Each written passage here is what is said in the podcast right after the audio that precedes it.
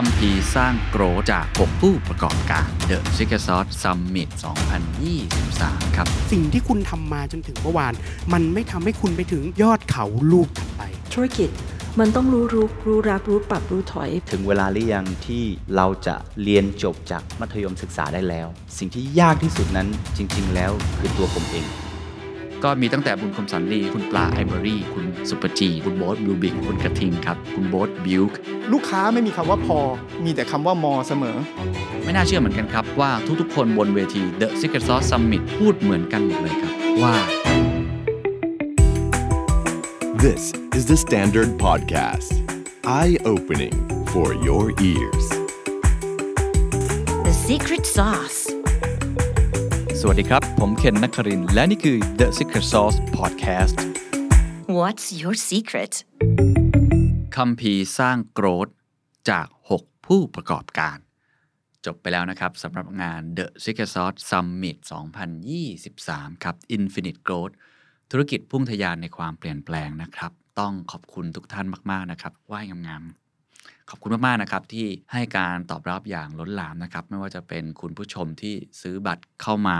อยู่ที่งานวันที่ 9 ถึง 10 กันยา ที่ศูนย์การประชุมแห่งชาติสิริกิติ์ด้วยกัน ทั้ง speaker ที่อยู่ใน main stage แล้วก็ Expertise Room มาให้ความรู้ให้แนวคิดให้แรงบันดาลใจที่ดีมาก ๆ แล้วก็ทั้ง Exhibitor ที่มาร่วมกันออกบูธกว่าร้อยบูธแล้วก็มี Networking Lounge ขอบคุณมาก ๆ ที่มาเป็นส่วนหนึ่งของงาน The Secret Sauce Summit นะครับ ผมเองก็รู้สึกได้พลังกลับไปมากเลย แน่นอนก็จะมีหลายส่วนที่ผมก็ยังยอมรับว่ายังทำได้ไม่ดี อาจจะมีข้อบกพร่องปัญหาอยู่บ้าง ก็น้อมรับนะครับน้อมรับมากๆขออภัยสัญญาว่าจะนำไปพัฒนาปรับปรุง ต่อไปในงานต่อๆไป โดยเฉพาะงานปลายปีที่กำลังจะเกิดก็คือ The Standard Economic Forum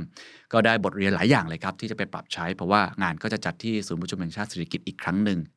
23-25 พฤศจิกายนนะครับคอนเทนต์ก็จะคุยเรื่องที่กว้างหรือว่าใหญ่กว่านั้น คือคุยเรื่องความยั่งยืน คุยเรื่องของเทคโนโลยีระดับโลก พูดกันในแง่ของ policy maker มีทั้งคนที่เป็นรัฐมนตรีมาพูด มีทั้ง World Bank มีทั้งหลาย ๆ หน่วยงานนะครับ ก็จะน้อมรับเอาไปปรับใช้นะครับ วันนั้นผมได้พลังจาก 6 ผู้ประกอบการมากๆ เลย เป็น6ผู้ประกอบการที่ผมเชื่อว่าหลายท่านก็ชอบมากในวันที่ได้ฟังนะครับ แล้วเขามีเคล็ดลับหลายอย่างที่ผมคิดว่าน่าสนใจครับที่ผมจะหยิบบางส่วนมาเพราะว่าถ้าหยิบมาทั้งหมดนี้น่าจะ 6 ชั่วโมงนะครับผมตกตะกอนได้อย่างหนึ่งนะครับทุกท่านผมได้เห็นเลยว่าการสร้างโกรธคือการเคลื่อนที่จากจุด A ไปจุด B ก็คือเหมือนการจุดให้ยานอวกาศนะมันพุ่งขึ้นมาให้ได้ แล้วพ้นจากตัว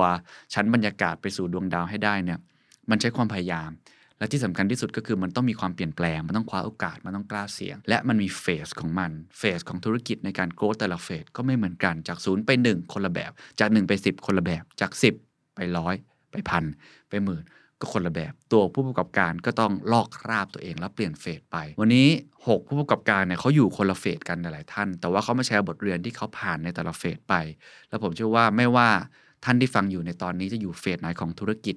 น่าจะได้ประโยชน์เอาไปใช้แน่นอนนะครับก็มีตั้งแต่บันได 8 ขั้น การเติบโตของผู้ประกอบการจากคุณโบ๊ท Builk นะครับซึ่งเป็นแพลตฟอร์มการรับเหมาก่อสร้าง ท่านที่ 2 คือเคล็ดลับการสร้างแบรนด์ร้านอาหารของคุณปลา iberry นะครับอาณาจักรพันล้าน ท่านที่ 3 การสร้างฟ u n เดชันการโกรธของคุณโบ๊ท Bluebik นะครับเป็นธุรกิจที่มีการ growth ใน 5 ปีที่ผ่านมาเนี่ย70%แล้วก็ปีล่าสุดก็คือโต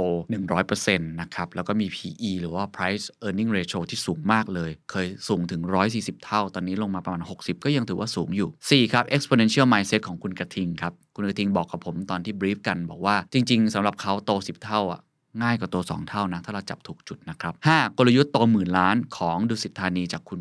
ศุภจีนะครับ แล้วก็6ก้าวต่อไปของคุณคมสันลี Flash Express ที่กำลังจะ IPO ในตลาดหลักทรัพย์ที่ไม่ใช่ประเทศไทย แล้วก็มูลค่าตอนนี้ของบริษัท 70,000 ล้านแล้วสำหรับใครที่ฟังแล้วรู้สึกว่ายังไม่จุใจ อยากได้ framework เพิ่ม อยากได้ Key Takeaway เพิ่ม ก็ตอนนี้มีขายบัตรย้อนหลังแล้วนะครับ rerun ราคา 590 บาทเท่านั้นนะครับ รับชมได้ตั้งแต่ 1 ตุลาคมจนถึง 31 มีนาคมคือ 6 เดือนเต็ม กดซื้อได้เลยตอนนี้ที่ 10อีเวนต์นะครับเดี๋ยวจะขึ้น QR code ให้นะครับไปท่านแรกก่อนครับคุณโบ๊ทบิลนะครับคุณโบ๊ทได้เริ่มต้นเขาบอกว่าสาเหตุที่ผู้ประกอบการนั้นต้องมองหาการเติบโตเสมอ เพราะว่าลูกค้าไม่มีคำว่าพอ มีแต่คำว่า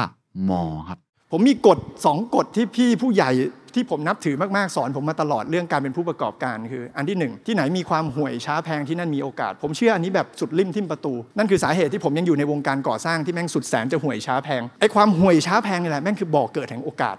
ย้ำอีกทีเราไม่ต้องหนีไปไหนฮะประเทศนี้เต็มไปด้วยความห่วยช้าแพง นี่คือประเทศแห่งโอกาสของพวกเราทุกคนถูกไหมฮะ ที่ไหนมีความห่วยช้าแพงที่นั่นมีโอกาส นี่คือกฎข้อที่หนึ่งของการเป็นผู้ประกอบการ กฎข้อที่สองคือ ลูกค้าไม่มีคำว่าพอ มีแต่คำว่ามอเสมอ ลูกค้าไม่มีคำว่าพอจริงนะครับ ถ้าคุณเคยให้บริการลูกค้าอยู่ระดับนี้ มีคนให้สิ่งที่ดีกว่าเร็วกว่า ถูกกว่ากับลูกค้ารอยัลตี้เอาไม่อยู่หรอครับเอาจริงอะมีคนให้สิ่งที่ดีกว่าเร็วกว่าถูกกว่า วันนี้ลูกค้าก็อยู่บนดิจิทัลแพลตฟอร์มสวิชโป๊ะเดียวก็ไปแล้วครับถูกไหมลูกค้าไม่มีคำว่าพอ มีแต่คำว่ามอ ดังนั้นเราจึงต้องหาทางพยายามที่จะเติบโตให้ทันกับความต้องการที่มันมอมากขึ้น และเปลี่ยนไปอยู่เสมอ นั่นหมายความว่าถ้าเกิดเราไม่เติบโตอยู่กับที่ เราจะไม่สามารถตามทันความต้องการของลูกค้าที่มันหมอขึ้นไปได้ โอ้เป็นหลักคิดที่ผมว่าตรงไปตรงมามาก ๆ คุณโบ๊ทได้ส่งมอบบันได 8 ขั้นเหมือนเป็น checklist เลยครับ ลองดูนะครับว่าทุกท่านตอนนี้อยู่ในขั้นบันไดตรงไหน และพร้อมที่จะก้าวสู่ขั้นต่อไปแล้วหรือยัง ขั้นแรกคือคุณเข้าใจ pain point หรือปัญหาอย่างถ่องแท้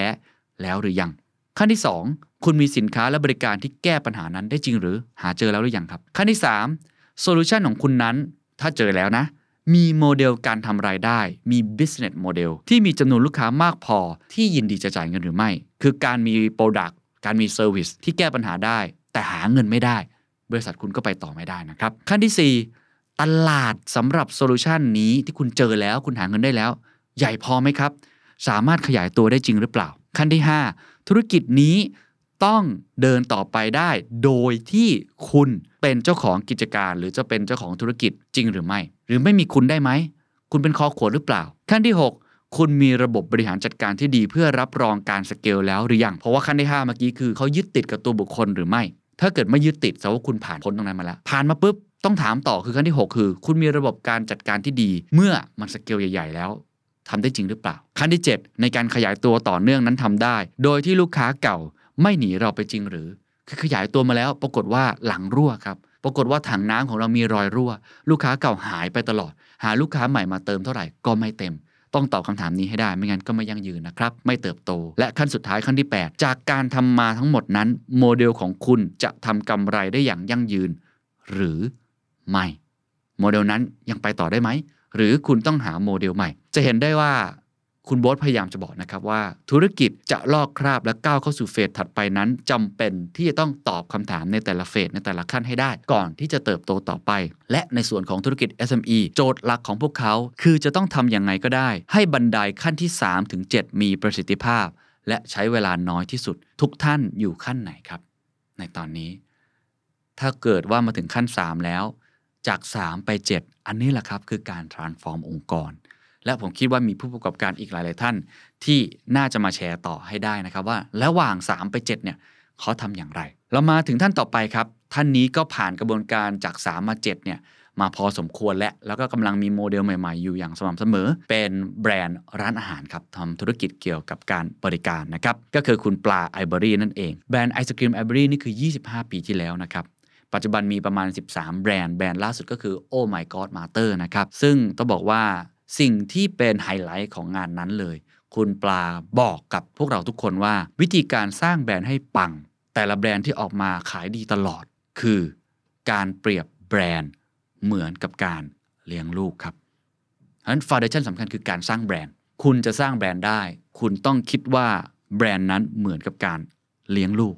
การสร้างแบรนด์เหมือนกับการมีลูกครับ เพราะฉะนั้นอันดับแรกสร้างครับ ข้อแรกคือ คุณต้องสร้างแบรนด์ของคุณให้ได้ก่อน โดยที่ลูกของคุณนั้น เขาจะต้องมีคาแรคเตอร์ที่ชัดเจน เขาจะต้องมีความแตกต่าง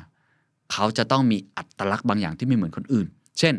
ชื่ออะไรให้สะดุดหู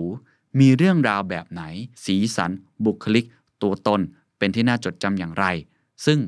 คุณปลาก็บอกนะครับว่าลูกของเขาแต่ละคนเนี่ยก็จะมีคาแรคเตอร์ที่แตกต่างของกันออกไป เช่น ลูกคนนี้เป็นคนที่แก่นๆหน่อย คนนี้เป็นเด็กอินเตอร์แบบนี้เป็นต้นนะครับ และการแตกต่างแบบนั้นมีไว้เพื่อทำให้ลูกนั้นไม่ตีกันเองครับ ไม่ทะเลาะกันเอง ก็หมายความว่า เขาจะไม่กินลูกค้ากลุ่มเดียวกันเอง เพราะว่าตอนเนี้ย iberry Group เองอะมักจะไปเป็นแผงถ้าจะเห็นสังเกตเลยคือครับแบบว่าหนึ่งห้างก็จะมีหลาย ๆ แบรนด์ของเราอยู่อ๋อมีลูกหลายคนในนั้มีนลูกหลายคนในนั้น แต่ว่าข้อดีคือลูกแต่ละคนเนี่ยไม่ตีกันเอง โอเค กลายเป็นว่าพฤติกรรมของผู้บริโภคในการเข้ามารับประทานอาหารในเครือของเราก็คือ 1 สัปดาห์ มีการรับประทานอาหารในเครือของเราเกิดขึ้น จากแค่ถ้ามีหนึ่งแบรนด์ก็กินแค่หนึ่งครั้ง ตอนเนี้ยสี่ครั้งห้าครั้งอืมเพราะก็ว่าเพิ่มกันมีการวนกินอยู่ในกลุ่มอาหารของของเครือไอเบอรี่กรุ๊ปครับ ครับซึ่งแน่นอนครับในปัจจุบันอย่างที่บอกครับมี 13 คน 13 แบรนด์ แล้วก็คนเดียวดูแลไม่ไหวครับ ก็จะต้องสร้าง nanny ครับก็คือแม่เลี้ยงเด็กนี่แหละครับเข้ามาคอยเลี้ยงดูนั่นก็คือทีมนั่นเองคือ partner เข้ามาพัฒนาให้แบรนด์เติบโตอย่างแข็งแรง แล้วก็ลูกแต่ละคนเติบโตไปในเส้นทางที่ควรจะเป็น อันดับที่ 2 หลังจากสร้างแล้วคือรักษาครับรักษาคุณภาพนั่นคือมาตรฐานในการดำเนินงาน ระบบที่ดีสูตรอาหารต้องเป็นมาตรฐาน มีระบบการชั่งตวงวัดที่เป็นมาตรฐานตามคุณภาพของอาหาร แล้วก็ต้องเข้าใจ พฤติกรรมของลูกค้าว่าเมนูไหนดี ดันไปให้สุด เมนูไหนขายไม่ดี เอาออก ขยันสร้าง hero product อยู่เสมอ เพื่อให้ลูกๆของคุณปลานั้น มีความสดใหม่อยู่เสมอ ซึ่งอันนี้ยกตัวอย่างอย่างเช่นร้านกับข้าวกับปลาที่ก็ถือว่าเป็นลูกสาวคนโตเนาะก็ถือได้ว่ายังรักษาคุณภาพได้อยู่ แล้วก็ต่อยอดตลอดเวลา มีการ renovate ตลอดเวลาทำให้คุณปลาบอกว่าปีที่ผ่านมาเนี่ยนะครับเป็นปีที่ยอดขายของกับข้าวกับปลาดีที่สุดตั้งแต่ก่อตั้ง กับข้าวกับปลามาเลยนะครับ หลังจากรักษาแล้วข้อ 3 คือการต่อยอดครับ คือมองโอกาสในการเติบโตอยู่เสมอ คุณปลาเรียกสิ่งนี้ว่ามันคือการผลิใหม่ทางความคิด เช่น ช่วงโควิดครับหน้าร้านถูกปิดและไอ o บ y Group ก็ไม่ได้พึ่งพิงการขายเพียง Delivery อย่างเดียว ก็ยังจับมือกับร้านสะดวกซื้อแยกร่างขายสินค้าในสาขาต่างๆ สปินออฟเมนูที่ขายดีออกมาเป็นพวก frozen food แบบนั้นออกมาเป็นผลิตภัณฑ์ต่างๆ ที่ขายออกจากร้านอาหารของตัวเองด้วย การผลิใหม่ของความคิดของพี่หลังจากที่เราทำ ร้านอาหารมากับข้าวกับปลามาแล้วรสนิยมมาแล้วทองสิบเอ็ดมาแล้ว การผลิใหม่คือเหมือนกับเราทำสิ่งใดสิ่งหนึ่งมานานๆ จนมันเกิดเป็นความเข้าใจอย่างเนื้อแท้โอ้แล้วมันก็ไปเกิดสิ่งใหม่ เหมือนเวลาแบบต้นไม้ที่มันถูกตัดอ่าแล้วมันเดือดแต่ตอ แล้วมันก็เกิดใบไม้ขึ้นมาใหม่อะไอ้ความคิดอันนั้นอะ มันเป็นสิ่งที่ทำเราอะพยายามที่ทำให้ให้มันเป็นอย่างนั้นอยู่อย่างการเกิดร้าน อันเกิมอันก๋าหรือ Fran's ครับมันก็เป็นการผลิใหม่ทางความคิดอืมเอาตัวเองอะออกจากความคุ้นเคยที่เราเคยมี แล้วก็เปิดเปิดกว้างเมื่อก่อนทำเองทุกอย่าง ฉันก็ต้องคิดเองทำเอง สูตรเอง ทีมเชฟก็ต้องทำเองแต่ตอนนี้คือแบบเรามีการ X กับเชฟที่มีชื่อเสียง อย่างอืมเพื่อนเราอย่างเชฟชาลีที่แบบมาทำร้าน Fran's กับเราครับ อีกหนึ่งเคล็ดลับก็คือการหาแฟรนไชส์หรือว่าหาพันธมิตรจอยเวนเจอร์ซึ่งอันนี้จะทำได้ก็คือหลังบ้านคุณก็ต้องพร้อม ศึกษาตลาดแล้วก็ประเมินความคุ้มค่า อันที่4ครับคือการทบทวนครับ ทบทวนคือการตรวจสุขภาพอย่างสม่ำเสมอ การจะทำให้ลูกของเรานั้นโตได้อย่างยั่งยืนมีประสิทธิภาพ ก็ต้องพาเขาเนี่ยไปทบทวนตัวเอง พาเขาเนี่ยไปตรวจสุขภาพ ตรวจสอบภายในว่ามีอะไรเกิดขึ้นเกี่ยวกับแบรนด์ของเราบ้าง บางแบรนด์ขายดี แต่ทำไมกำไรไม่ค่อยได้ คอยตรวจเช็คว่าค่าใช้จ่ายส่วนไหนที่บวม และเป็นไขมันจำเป็นต้องรีดออก เพื่อให้รู้ว่าเราควรจะทำอย่างไรกับแบรนด์ของเราต่อไป คุณปลาก็เลยเป็น 4 ข้อนะครับการสร้างแบรนด์เหมือนการเลี้ยงลูก 1. สร้าง 2. รักษา 3. ต่อยอดและก็ 4 การทบทวนนั่นเองครับ ท่านถัดมาครับคุณโบ๊ท Bluebik ครับ คุณโบ๊ทนี่เป็นหนึ่งในบริษัทที่โตโหด เหมือนโกรธใครมาจริง ๆ นะครับ อย่างที่ผมบอกว่ากำไรเฉลี่ย 5 ปีย้อนหลังเนี่ย70%นะครับ แล้วก็ปัจจุบันธุรกิจของเขาเนี่ยทำเป็น end to end solution ด้าน digital transformation คือทั้งวาง strategy เหมือน consult ทั่วไปด้วย แล้วก็ทำเรื่อง implementation เพราะว่าไป take over บริษัทที่เกี่ยวข้องกับ system integrator มา แต่ว่าคุณโบ๊ทเล่าให้เราฟังนะครับว่าเฟสของธุรกิจมันแตกต่างกัน แล้วเขาเน้นมากที่สุดว่าก่อนที่จะ growth คุณต้อง สร้าง foundation ก่อนครับ ก่อนจะกระโดดคุณต้องย่อตัวก่อน ซึ่งคุณโบ๊ทเน้นเรื่องนี้มากๆนะครับเขาบอกว่า 3 ปีแรกเนี่ย priority แรกของธุรกิจคือการเอาตัวรอดให้ได้ก่อน แล้วก็ 3 ปีถัดมาเนี่ยก็คือการสร้าง foundation มันถึงจะเป็น springboard ให้ได้ เขาก็เลยอยากจะเน้นย้ำการสร้าง foundation 4มิติด้วยกันครับ ก่อนจะกระโดดต้องทำ4ข้อนี้นะครับ 1. การวางกลยุทธ์ครับคุณบอสบอกว่ากลยุทธ์คือ set of choice ในช่วง 3 ปีแรกโฟกัสความอยู่รอด อาจจะยังไม่ได้ใส่ใจในส่วนนี้ แต่ระยะต่อไป คือหัวใจของธุรกิจเลย หา niche ของตัวเองให้เจอ เปรียบเสมือนคานงัดในการเล่นยูโดเขาเรียกว่า judo strategy สำหรับธุรกิจขนาดเล็กครับ ช่วงเริ่มต้นต้องมองให้เห็นนะครับว่าอะไรที่เราจะเจาะ และจะไม่โดนบริษัทใหญ่เข้ามาแข่งขัน เพราะไม่คุ้มค่าต่อการเข้ามาทำตลาด ถ้าธุรกิจเล็กเจอคานงัดเหล่านี้ ต่อให้จะแข่งกับธุรกิจใหญ่ก็สามารถทำให้อีกฝ่ายล้มได้เหมือนกัน แล้วก็ล้มแบบดังด้วยนะครับเพราะว่าเราใช้เป็นจุดคานงัดได้ อะไรคือช่องว่างตรงนั้นที่บริษัทใหญ่ไม่อยากลงมาเล่น หรือถ้ามาเล่นแล้วเรา leverage เขาได้ด้วย ยิ่งทำไปนานๆเขายิ่งเจ็บตัว มากกว่าเรา นี่คือการวางกลยุทธ์ตั้งแต่เริ่มต้นนะครับคำว่ากลยุทธ์เนี่ยคนส่วนใหญ่อะเข้าใจไม่ค่อยตรงกัน มีความหมายไม่ค่อยตรงกันคือ AR AR อะไรก็เรียกกลยุทธ์อืมนะครับสำหรับผมเนี่ยกลยุทธ์เนี่ยคือการเทรดออฟอ๋ออะไรที่สมมุติว่าเราเลือกทำและเราเลือกไม่ทำนะครับ อันเนี้ยคือกลยุทธ์ แต่อะไรที่ทำแล้วมันยังไงก็ต้องทำอะ แล้วมันดีขึ้นเสมออันเนี้ยไม่ใช่กลยุทธ์อืมนะครับเพราะฉะนั้นกลยุทธ์เนี่ยพอเราเลือกจะทำและเลือกไม่ทำอะไรมันจะสร้างความแตกต่างอืมนะครับภาษาอังกฤษเนี่ยจริงๆเขามีประโยคหนึ่งที่อธิบาย แล้วผมก็ชอบจะใช้คำนี้เขาบอกว่า strategy is an integrated set of choices that positions a company to win คือมี choice คำว่า choice นะครับมี choice เป็นสิ่งที่ต้องทำหลาย ๆ อย่าง make decision หลาย ๆ อย่าง ให้มัน integrate กันคือมันเชื่อมโยงกัน แล้ว position เรา ให้มีโอกาสชนะอืมอ่าอันเนี้ยคือสิ่งที่ที่เป็นหัวใจของกลยุทธ์ ข้อ 2 ครับ ระบบครับก็คล้ายๆกับคุณปลานะครับ คือต้องวางระบบให้มีประสิทธิภาพ หาคอขวดของตัวเองให้เจอครับ บริษัทที่ยังไม่สามารถจะเติบโตหรือโกรธได้อย่างก้าวกระโดด ก็เป็นเพราะว่าเขาอาจจะมีปัญหาที่มีคอขวดอยู่ ก็คือเขาไม่รู้ครับว่าคอขวดของธุรกิจคืออะไร ความสามารถในการโตสูงสุดอยู่ที่คอขวดครับ บางบริษัทคอขวดไม่ได้อยู่ที่ยอดขาย แต่กลับอยู่ที่กำลังการผลิต หรือสำหรับ Blue Big เองครับ ก่อนหน้านี้ bottleneck ของเขาก็คือเรื่องของคนครับ เพราะเป็นธุรกิจเรื่องการบริการ ถ้าไม่สามารถสร้างคนเก่งให้เติบโตมาได้มากเพียงพอ ก็ต้องเปลี่ยน business model ใหม่ทำให้ปัจจุบันเขาเลยสร้าง Product ของตัวเองเพิ่มขึ้นมาด้วย ไม่ใช่แค่ consult อย่างเดียว 3. foundation ที่สำคัญมากคือ people management หรือว่าการบริหารคน ความยากของการบริหารคนคือการบริหารคนประเภทหลาย ๆ ประเภท โดยเฉพาะสิ่งที่คุณโบ๊ทรู้สึกว่ายากที่สุดคือคนที่ไม่เก่งแต่พยายาม ซึ่งคนกลุ่มนี้ เขาอาจจะคิดว่าเขาพยายามมากที่สุดแล้ว แต่ยังไม่เห็นจุดอ่อนของตัวเองที่ต้องระดับความสำคัญให้ถูกต้อง ดังนั้นคนที่เป็นผู้บริหารเป็นผู้นำจะต้องจำเป็นต้องคอยสอนคอยฟีดแบ็ให้ถูกจุด และคอย prioritize ว่าสกิลไหนจำเป็นต่อพวกเขา ซึ่งหากคนเหล่านี้สามารถที่จะปลดล็อกตัวเองได้ จะกลายเป็น asset ล้ำค่าของบริษัท 4 ครับคือการหา infinite growth อันนี้คือการบริหารตัวเองครับ foundation 3 อย่างเมื่อกี้ ถือว่าสำคัญมาก แต่เมื่อผ่าน foundation นั้นมาแล้ว phase ของธุรกิจกำลังจะเข้าสู่การ growth เขาบอกว่า หัวใจสำคัญที่สุดคือผู้บริหารครับคือตัวเอง สิ่งสำคัญที่สุดก็คือตัวผู้บริหารนั้นครับต้องทำเรื่องที่น่าเบื่อ เพราะเรื่องที่น่าเบื่อเหล่านี้ คือเรื่องที่สำคัญที่สุด เช่น การดูบัญชี ต้องอ่านงบเป็น การวางกลยุทธ์ เราต้องเข้าใจเรื่องเศรษฐศาสตร์ การจัดสรรทรัพยากรไม่ได้ดูแค่ product หรือ marketing อย่างเดียว Bluebik ชัดเจนมากครับใช้บัญชีเล่มเดียวมาตลอดก็คือบัญชีเล่มที่มันเป็นมาตรฐานมาตลอดตั้งเป้าว่าจะเข้าตลาดหลักทรัพย์ได้ เขาใช้เวลาแค่ปีเดียวเท่านั้นเองเพราะว่าทำบัญชีดีมาตลอด และในบางครั้งการที่คนทำให้บริษัทไม่โตที่สุด คนคนนั้นก็คือตัวผู้บริหารเองครับ ผมรู้สึกว่าสุดท้ายธุรกิจจะโตไม่โตนะครับ คนที่ทำให้มันไม่โตได้มากที่สุดอะก็คือตัวเราเนี่ยแหละอืมตัวเราเนี่ยแหละ คือตัวขัดขวางทุกอย่างในการเติบโตเลย เราพยายามจะเปลี่ยนทุกอย่างในโลกใบนี้ ยกเว้นเปลี่ยนตัวเอง ผมเนี่ยก็เป็นคนหนึ่งที่เป็นอย่างนั้น เวลาบริษัทเปลี่ยนคอนเท็กซ์หรือเปลี่ยนขนาดหน้าที่ของเราก็เปลี่ยนไป จากเดิมที่เราเป็นคนที่ทำทุกอย่าง เราก็ต้องเป็นคนที่เริ่มเอ่อ สั่งการ จากคนที่เป็นคนสั่งการต้องเริ่มเป็นคนที่วางระบบอืมจากคนที่เป็นคนวางระบบ ก็ต้องเปลี่ยนตัวเองมาเป็นคนที่เป็นโค้ชและบิวคนที่ไปวางระบบต่ออมและท้ายที่สุดก็ต้องเป็นคนที่สามารถที่จะสร้างอินสปิเรชันให้กับคนที่เหลืออยู่ทั้งหมดได้ คือเป็นคนที่มี vision และมีอะไร เพราะฉะนั้นบทบาทหน้าที่เราเนี่ยเราก็ต้องค่อยๆขยับ คนส่วนใหญ่มีอยู่สองแบบหนึ่งคือไม่ขยับเลยครับ ทำยังไงก็ทำอย่างนั้น และแน่นอนว่าสิ่งที่ทำให้เราโตมา มันไม่ได้ทำให้เราโตต่อ แบบที่สองคือทุกคนอยากจะกระโดดไปที่เป็น visionary เร็วไปหน่อย เร็วไป ทุกคนมาถึงวันนี้จะเป็น Steve Jobs หมดเลย ท่านถัดมาครับ คุณศุภจีครับ คุณศุภจีจริงมีเคล็ดลับเยอะมาก ซึ่งมี magic number คือเลข3นะครับ คุณศุภจีเนี่ยพูดอะไรจะบอกเป็น 3 ข้อ แต่ว่าเราคัดมาประมาณ 2 อย่างหลัก ๆ ที่ผมคิดว่ามีประโยชน์มากๆ ก็คือแต้มโมเดลครับคุณศุภจีชื่อเล่นชื่อพี่แต้มนะคะแต้มโมเดลคือ T A M สำหรับคุณศุภจีสำคัญที่สุดคือ T คือ think big A คือ act small และ M คือ move right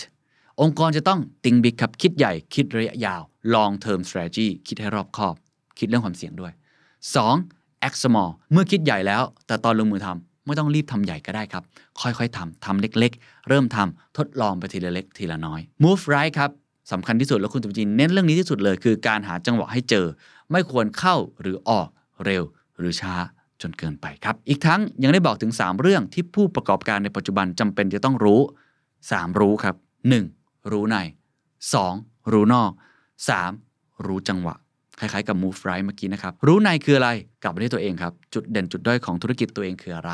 อะไรคือจุดแข็ง อะไรคือจุดอ่อน อะไรคือความแตกต่าง อะไรคือความถนัด 2. รู้นอก รู้ว่าโลกข้างนอกภายนอกเป็นอย่างไร อุตสาหกรรมเดียวกันนั้นมี best practice อะไรเกิดขึ้นบ้าง อะไรคือเทรนที่เปลี่ยนไปของโลก เงื่อนไขทางธุรกิจอะไรที่เปลี่ยนไปต้อง stay informed นะครับ 3. รู้จังหวะครับก็คือรู้จุดที่วิ่งแล้วครับ จุดนี้ต้องวิ่งวิ่งหน้าตั้งเลยฮะ วิ่งแบบวิ่งให้สุด เพราะโอกาสไม่รอแล้วขณะเดียวกันต้องรู้ด้วยว่าจังหวะนี้ต้องหยุดแล้วครับ หากลงทุนผิดจังหวะก็อาจจะเจ็บตัว คือพี่มีวาดภาพอย่างภาพที่เห็นบนสไลด์นะคะ พี่วาดภาพตัวเองว่าพี่เครื่องบินเจ็ต F16 แต่ตัวจริงอะพี่เป็น paper plane พี่เป็นแค่เครื่องบินกระดาษ แต่ฉันรู้ว่าเดี๋ยวฉันอยากจะเป็นแบบนั้น ดังนั้นนี่เราก็ต้องคิดว่าการที่เราจะเป็นเครื่องบินเจ็ตเนี่ยมันจะต้องทำยังไง แต่ว่าเรา act small ก่อน เราทำจากจุดเล็กๆ แล้วค่อยๆ ขยับไป ทดลองก่อน อย่าใส่อะไรเข้าไปเต็มที่ เสร็จแล้วสุดท้ายคือ move right หาจังหวะให้เจอ เข้าไปในจุดที่เราควรเข้า ออกในจุดที่เราควรออก บางคนน่ะเข้าช้าออกก็ช้า ก็แย่เหมือนกัน บางคนก็เข้าเร็วเกินไป ออกก็เร็วเกินไป ก็แย่เหมือนกัน เพราะงั้นจังหวะสำคัญมาก ถ้ามีคนมาถามพี่แต้มว่าควรลงทุนยังไง ถ้าอย่างนั้นคือพี่แต้ม asset light เหรอ คือพี่แต้มไม่ลงทุนเลยเหรอ บางครั้งก็ไม่ใช่ บางครั้งก็ต้องลงทุน เพราะเรารู้ว่าการลงทุนนั้นมันเป็นกลยุทธ์ในการที่จะทำให้เราเดินไปข้างหน้าได้ครับเพราะงั้นก็ฝากแต้มโมเดลเอาไว้แล้วกัน ท่านต่อมาครับคุณกระทิงครับ คุณกระทิงก็บอกนะครับว่า exponential mindset โต 10 เท่า อาจจะง่ายกว่าการโต 2 เท่า เขายกตัวอย่างว่าในทุกๆ ปีมีหนังสือที่ถูกตีพิมพ์กว่า 5 0 0แสนเล่มนะครับ มีเพียง 20 ปกเท่านั้นนะครับที่ขายได้เกิน 1 ล้านเล่ม และนี่เป็นเพียงหนึ่งในหลายตัวอย่างของโลกความเป็นจริงครับว่า ความสำเร็จใหญ่ๆ มักเกิดกับบางคน ในขณะที่จำนวนมากถูกลืมหายไป ปรากฏการณ์นี้เขาเรียกว่า power law distribution ซึ่งจากเทคโนโลยีของโลกเราที่มีอยู่ในปัจจุบัน และการเปลี่ยนแปลงที่เกิดขึ้นอย่างรวดเร็วครับทำให้แนวคิดและการทำงานต้องเปลี่ยนไป เขาให้หลักคิด 4 ข้อ ถ้าคุณอยากโตแบบ exponential นะครับ 1. ธุรกิจต้อง automate ครับต้องหาวิธีในการ automate ลดเวลางานที่ซ้ำซ้อน ลด ประเภทงานที่อาจจะไม่จำเป็นปลดล็อกเวลาว่างของผู้ประกอบการ ให้ไปโฟกัส กับส่วนงานที่เกี่ยวข้องกับ growth มากที่สุด ไปทำเรื่อง growth ที่ทำให้คุณนั้น Impact กับธุรกิจได้มากที่สุด ปัจจุบันพวก generative AI พวกนี้ก็เป็น co-pilot ที่ดีนะครับ 2. ต้อง leverage ให้เป็นครับ ใช้ทรัพยากรให้ถูกต้องให้เหมาะสม สิ่งที่คุณกระทิงพยายามพูดที่สุดก็คือลด fixed cost ซึ่งคุณโบ๊ทบอกว่า fixed cost สำหรับเขาคือหนี้เลยด้วยซ้ำนะฮะ ลด fixed cost ให้เป็น variable cost หรือว่าต้นทุนผันแปรที่ขึ้นอยู่กับเรื่องของรายได้ที่เข้ามา เช่น การใช้พนักงานฟรีแลนซ์ให้ตรงกับความต้องการของงาน แทนที่จะใช้พนักงานประจำแบบนี้เป็นต้น 3. delegate ครับในระยะแรก CEO นั้นย่อมาจาก chief everything officer ไม่ใช่ executive นะครับก็คือทำทุกอย่างเลย อันนี้ก็คล้ายๆ กับธุรกิจเท่าแก่อย่างที่หลายคนพูดว่าในช่วงเริ่มต้นเนี่ยต้องเอาตัวรอด แต่เมื่อธุรกิจเริ่มเติบโตขึ้นครับ ผู้บริหารต้องลอกคราบเปลี่ยนบทบาทของตัวเองไปเป็นการสร้างระบบ สร้างวัฒนธรรมองค์กร โจทย์สำคัญคือจะหาคนที่เหมาะสมที่จะขับเคลื่อนธุรกิจพร้อมกับคุณ และแบ่งบทบาทของตัวเองให้เหมาะสมครับ C different ครับให้ความสำคัญกับคุณภาพ ไม่ใช่ปริมาณ เรื่องนี้สำคัญมากนะครับ ผู้ประกอบการต้องสร้างความแตกต่างของธุรกิจให้ได้ และต้องมีความกล้าที่จะละทิ้งตัวตนเดิม ความสำเร็จเดิมๆออกไปให้ได้ สิ่งหนึ่งคุณต้องจำไว้เนาะ what got you here สิ่งที่คุณทำมาจนถึงเมื่อวาน มันไม่ทำให้คุณไปถึงยอดเขาลูกถัดไป การที่คุณจะไปถึงยอดเขาลูกถัดไปได้เนี่ยจากประสบการณ์ของผมผมกล้าพูดได้เลยครับผมเนี่ยคือผมไต่เขาเนี่ยครับประมาณทั้งหมด 3 ลูก แต่ละลูกมันคือ 10x experience ของผม และมันต้องการให้ผมเนี่ยทิ้งตัวตนเดิมๆและวิธีคิดแบบเดิม หรือสิ่งที่มันเดิมๆของผมแทบทั้งหมดเลย นั่นคือคุณต้องมีความกล้าหาญที่จะละทิ้งตัวตนเดิมๆ ความสำเร็จเดิมๆ กระบวนท่าเดิมๆ ของคุณทิ้งตัวคุณออกไป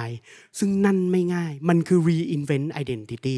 และข้อจำกัดที่ใหญ่ที่สุดของ 10x ทุกครั้งที่ผมเห็น มันคือตัวคุณเอง หลายครั้งคุณไม่กล้าจ้างคนที่เก่งกว่า เพราะอะไรรู้ปะเพราะคุณกลัว คุณรู้สึก insecure ทั้งทั้งๆที่คนคนนั้นเนี่ยจะมาช่วยปลดล็อกเวลาให้คุณทั้งหมด ให้คุณไปโฟกัสในเขาลูกถัดไปที่สำคัญกับธุรกิจของคุณ แต่คุณดันกลัว เพราะเขาเก่งกว่า ท่านสุดท้ายครับคุณคมสันลีนะครับซึ่งสำหรับผมนี่คือนักรบที่ตอนนี้เขาวางกระบี่ลงแล้ว จากตอนแรกที่กระหายเลือดมากๆ เป็นผู้ประกอบการที่แบบค่อนข้างจะดุดันมากๆ เขามีเฟสใหม่ มี 3 บทเรียนที่น่าสนใจนะครับ 1. จากสตาร์ทอัพสู่ professional ครับ เขาได้สารภาพบนเวทีนะครับว่าปัจจุบันเนี่ยอยู่ใน phase ของธุรกิจที่เขาต้องการจะเปลี่ยนให้แฟลตที่จบมัธยมแล้วในตอนนี้เลือกเส้นทางของธุรกิจแล้วว่าจะเป็นอย่างไรต่อไปคือเข้ามหาวิทยาลัย ซึ่งเขามองว่าจะต้องเป็น professional มากขึ้น การเปลี่ยนแปลงครั้งนี้สิ่งที่ยากที่สุดก็คือตัวเขาเองครับ ปี 2023 ตั้งแต่ตอนต้นปี เราได้คุยกับเพื่อนร่วมงาน ผู้ถือหุ้น รวมไปถึงคณะผู้บริหารทุกท่าน ข้อหนึ่งว่าถึงเวลาหรือยังที่เราจะ เรียนจบจากมัธยมศึกษาได้แล้ว เริ่มเข้าสู่มหาวิทยาลัย ซึ่งมัธยมศึกษานั้นสิ่งที่ต้องเรียนรู้สิ่งที่ต้องทำคือความรู้พื้นฐานที่สุด ไม่ว่าวิชาต่างๆ แต่มหาวิทยาลัยสิ่งที่ต่างกันคือ การเลือกคนที่เราอยากเป็นในอนาคต หรือพูดง่ายๆ คือเลือกอาชีพของเรารูปแบบของเรา ดังนั้นปี 2023 ก็เลยเป็นปีที่เราบอกว่าเราจะ transform ตัวเองจาก startup เป็น professional ซึ่งการ transform ตัวนี้สิ่งที่ยากที่สุดนั้นจริง ๆ แล้วคือตัวผมเอง เพราะที่ผ่านมาเลือดของเราเข้มข้นเกินไปในการเป็นเจ้าของ เราแทบจะเข้าไปยุ่งเกี่ยวกับทุกมิติของการตัดสินใจในองค์กร จนทำให้แผนหลาย ๆ แผนไม่ได้เป็นตาม แผนที่เราตั้งใจเอาไว้ตั้งแต่แรก เพราะเราเข้าไปก้าวไก่มากเกินไป วันนี้ Flash Group ได้ปรับปรุงภายในองค์กรใหม่ตั้งแต่โครงสร้างการบริหารงาน การบริการลูกค้า จนในที่สุดครับกลางปีที่ผ่านมาก็เริ่มกลับมามีกำไรอีกครั้ง ซึ่งตอนนี้ก็คือจากสตาร์ทอัพเขาต้องเปลี่ยนเป็น professional นั่นหมายความว่าเขาต้องกล้าที่จะก้าวข้ามความเป็นเจ้าของ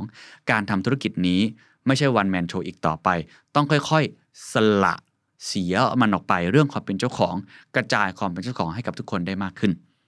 2. การมองหาโอกาสใหม่ๆนะครับเขาเปรียบเทียบเหมือนกับแฟลตเองเนี่ยเขาไม่อยากทำเป็นแค่คนส่งของอย่างเดียว ก็คือเป็นพวก Delivery อย่างเดียวหรือว่าโลจิสติกอย่างเดียว ซึ่งถึงแม้ว่าเราจะไปได้ดีในการทำเดิมแบบนี้ แต่อีกไม่นานครับมันก็จะหายไปเพราะธุรกิจไม่มีคำว่าแน่นอนอีกต่อไป ดังนั้นเมื่อไม่แน่นอนคำถามก็คือเราจะอยู่ที่ไหน เราต้องมีทางออกใหม่ๆตลอดเวลา ต้องมีแผน B เพื่อทางรอดให้กับธุรกิจเราได้เสมอ ซึ่งทำให้ปัจจุบันนี้ Flash เลยมีธุรกิจที่เรียกว่า ห่วงที่ 2 ครับ ก็คือห่วงแรกก็คือเกี่ยวข้องกับ e-commerce ครบวงจรเกี่ยวกับของกับโลจิสติกตอนนี้เขาทำ F commerce ครับไม่ใช่ e-commerce นะครับ F commerce คือธุรกิจเกี่ยวข้องกับพวก TikTok นั่นแหละครับทำเป็นโรงงานของ influencer training รวมทั้งขายเองด้วย เพื่อทำให้การขายของบนโลก TikTok หรือว่า live commerce เนี่ยเติบโตแล้วเขาบอกว่าจะเอา F commerce เนี่ยเข้าตลาดหลักทรัพย์ในภายภาคหน้าด้วยนะครับ โลกของวันนี้ one man show ไม่ได้แล้ว คำว่า one man show ไม่ได้ก็คือ Fresh Express ต่อให้คุณแข็งแรงแค่ไหน เราปัจจุบันนี้ในไทย วันนี้ถ้าไม่มีอะไรผิดพลาด เราจะส่งสินค้าวันละ 4 ล้านกล่อง ซึ่งเราจะมากกว่าคู่แข่ง 2-3 เท่า หรืออีกในหนึ่ง ตลาดนี้ไม่รวมไปรษณีย์ไทย ทุกคนรวมกันสินค้าเท่ากับ Fresh พอดี เท่ากับว่าเราบอกว่าเราประสบความสำเร็จแล้ว แต่การประสบความสำเร็จนี้ผมกล้าการันตีเลยว่าถ้าวันนี้ Fresh Group ไม่ทำอะไร ไม่เกิน 2 ปี คุณค่านี่จะไม่อยู่อีก เราจะกลายเป็นแค่กรรมกรที่รับขนส่ง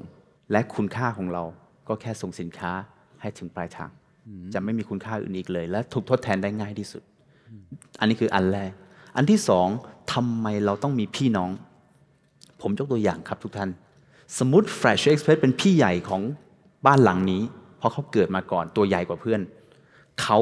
ตั้งใจเลยว่าฉันจะไม่เอากำไร แต่เนื่องจากเรามี Fresh Express เราก็เลยมี Fresh Fulfillment Fresh Money Fresh Supply Chain และ AI ถ้าธุรกิจเหล่านั้น เพราะมี Fresh Express เป็นเสากลางแล้วได้กำไรทุกคนละครับ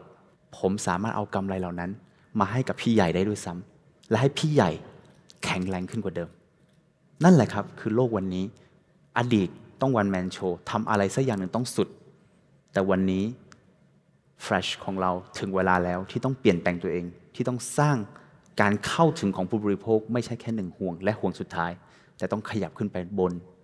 และใกล้กับผู้บริโภคมากที่สุดครับ 3 ครับ พยายามศึกษาเทรนด์จากต่างประเทศนะครับ การทำธุรกิจใหม่ๆ มีความเสี่ยงมากๆเลย ไม่มีทางรู้เลยครับว่าอะไรจะสำเร็จอะไรจะล้มเหลว แต่ว่าเขาบอกว่าอย่าไปเสียเวลาครับ จริงๆ ดู pattern ต่างประเทศที่บริบทอาจจะคล้ายๆ กับไทย เราสามารถที่จะ Copy ได้เลยครับ เช่นเขายกตัวอย่างประเทศจีน เขาบอกว่า live commerce เนี่ยเริ่มเกิดขึ้นในจีนเมื่อปี 2019 และ peak ที่สุดในปี 2022 ที่ผ่านมาคืออินฟลูเอนเซอร์คนหนึ่งไลฟ์ทีเนี่ยขายของเป็นหลายหลักร้อยล้านอย่างนั้นเลยนะครับ หลายคนอาจจะเคยได้ยินข่าวอยู่แล้ว เช่นเดียวกันครับ ประเทศไทยเข้ามาในปี 2022 และตอนนี้ live commerce ก็กำลังขึ้นมาเป็นกระแสหลักมากขึ้นเรื่อยๆ เพราะฉะนั้นผู้นำครับต้องรู้นะครับว่ามันมีเทรนด์อะไรที่เราจะต้องกระโดดเข้าไปจับให้ได้ อันนี้สามารถที่จะศึกษาจากเทรนด์ได้เลยนะครับ คุณคมสันยังพูดในช่วงท้ายนะครับเขาบอกว่าผู้นำต้องรู้จัก stage ของธุรกิจตัวเอง รู้ว่า stage ที่เราอยู่คืออะไร ต้องแสดงออกให้เหมาะสมกับแต่ละช่วงของธุรกิจ เพราะว่าในทุกช่วงของธุรกิจครับเราอาจไม่ได้เปลี่ยนไป แต่บทบาทและความรับผิดชอบของเรา มันจะค่อยๆ เปลี่ยนไป เราต้องอยู่ในช่วงที่ถูก และทำตัวให้ถูกในแต่ละช่วงของธุรกิจ คุณคมสันเองยอมรับว่า ถ้าเขายังทำเหมือนเดิม ก็คือดุดัน แข็งกร้าวกระหายเลือด ธุรกิจเราก็จะเป็น professional ไม่ได้ หากสมัยอดีตเราทำงานแบบไม่ดุดัน เราก็เติบโตไม่ได้อยู่ดี เพราะฉะนั้นในท้ายที่สุดครับ มันคือเรื่องของแล้วแต่เฟสของธุรกิจ ว่าธุรกิจของคุณอยู่ตรงไหน คุณต้องรู้สเตตัสของธุรกิจตัวเอง รู้บริบทภายนอกของตัวเอง และสามารถจับจุดและเคลื่อนที่ให้ได้ สุดท้ายครับผมไม่น่าเชื่อเหมือนกันครับว่าทุกๆ คนบนเวที The Secret Sauce Summit พูดเหมือนกันหมดเลยครับ ว่าอยู่ที่ผู้นำครับ อยู่ที่ตัวคุณเอง คุณที่เป็นผู้ประกอบการ คุณที่เป็น entrepreneur ที่มี entrepreneurial spirit จิตวิญญาณผู้ประกอบการครับว่าหัวใจสำคัญที่สุดคือ ตัวคุณเองต้องยอมรับความเปลี่ยนแปลงที่เกิดขึ้น และหลาย ๆ ครั้งความภูมิใจที่สุดของเราในวันนี้ อาจจะกลายเป็นสิ่งที่ทำร้ายเราในวันหน้า ก็เป็นไปได้ ถ้าคุณไม่ตื่นรู้ ตื่นตัว และแสวงหาความเปลี่ยนแปลงอย่างสม่ำเสมอ สวัสดีครับ And that's the secret sauce. ถ้าคุณชื่นชอบ The Secret Sauce episode นี้นะครับ ก็ฝากแชร์ให้กับเพื่อนๆ คุณต่อด้วยนะครับ และคุณยังสามารถติดตาม The Secret Sauce ได้ใน Spotify, SoundCloud, Apple Podcast, Podbean, YouTube และ Podcast Player ที่คุณใช้อยู่นะครับ และอย่าลืมติดตาม Facebook Fanpage The Secret Sauce เข้ามาติชมเข้ามาพูดคุยกับผมได้เลยนะครับ